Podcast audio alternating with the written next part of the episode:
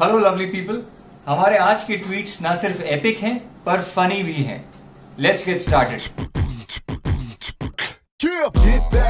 ABP news ने tweet किया, एक बुलेट ट्रेन की कॉस्ट पर इंडिया आठ सौ राजधानी ट्रेन खरीद सकता है। इसका एपिक रिस्पांस दिया यूजुअल सस्पेक्ट तजिंदर सिंह पाल बग्गा जी ने।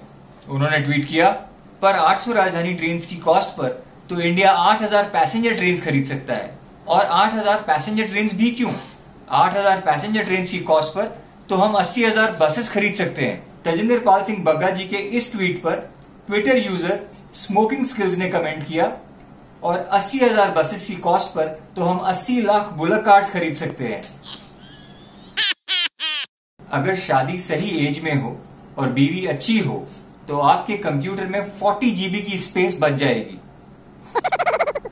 ये ट्वीट किसी कॉलेज स्टूडेंट ने नहीं बल्कि पाकिस्तान के federal minister for space and technology Fawad Chaudhry ने किया है।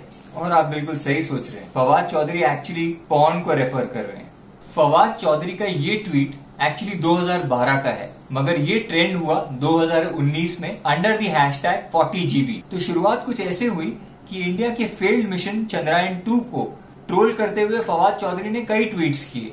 ओ, जो काम आता नहीं पंगा नहीं लेते ना डियर इंडिया। हर देश में कुछ एम्बैरेसिंग मिनिस्टर्स होते हैं, जैसे कि फवाद हैं पाकिस्तान के लिए। ये मैं नहीं कह रहा हूँ, ये वहाँ के लोग ही कह रहे हैं। फवाद के इन ट्वीट्स को इंडिया और पाकिस्तान दोनों ही देश के लोगों ने बहुत ट्रोल किया। फवाद के पुराने ट्वीट्स वायरल होने लगे। उनमें से एक ट्वीट था चालीस जीबी वाला, और कई सैवेज रिस्पॉन्सेज आए फवाद के चालीस जीबी ट्वीट पर। उसमें से एक रिस्पॉन्स है पाकिस्तान की जर्नलिस्ट नायला इनायत का। उन्होंने लिखा, स्पेस मिशन की नई परिभाषा। इंडिया के सोमारी सिद्धा ने ये मीम शेयर करते हुए लिखा, सीरियसली ये आदमी मिनिस्टर है पाकिस्तान में, कैसे?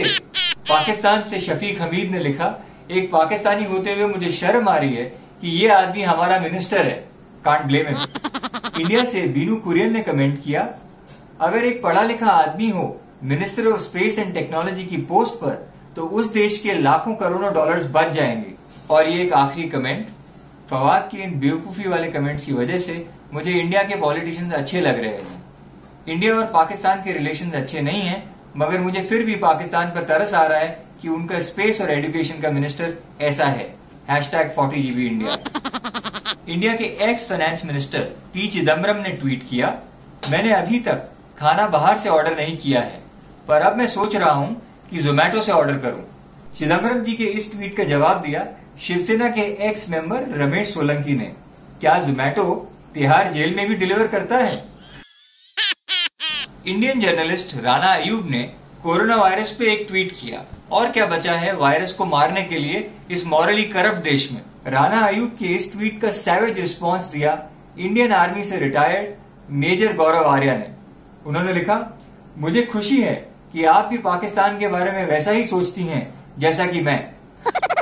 ट्विटर यूजर विपुल ने लिखा, at the rate Anand Mahindra sir, मैं आपका बहुत बड़ा फैन हूँ, क्या आप मुझे गिफ्ट में महिंद्रा थार देंगे मेरे बर्थडे पर?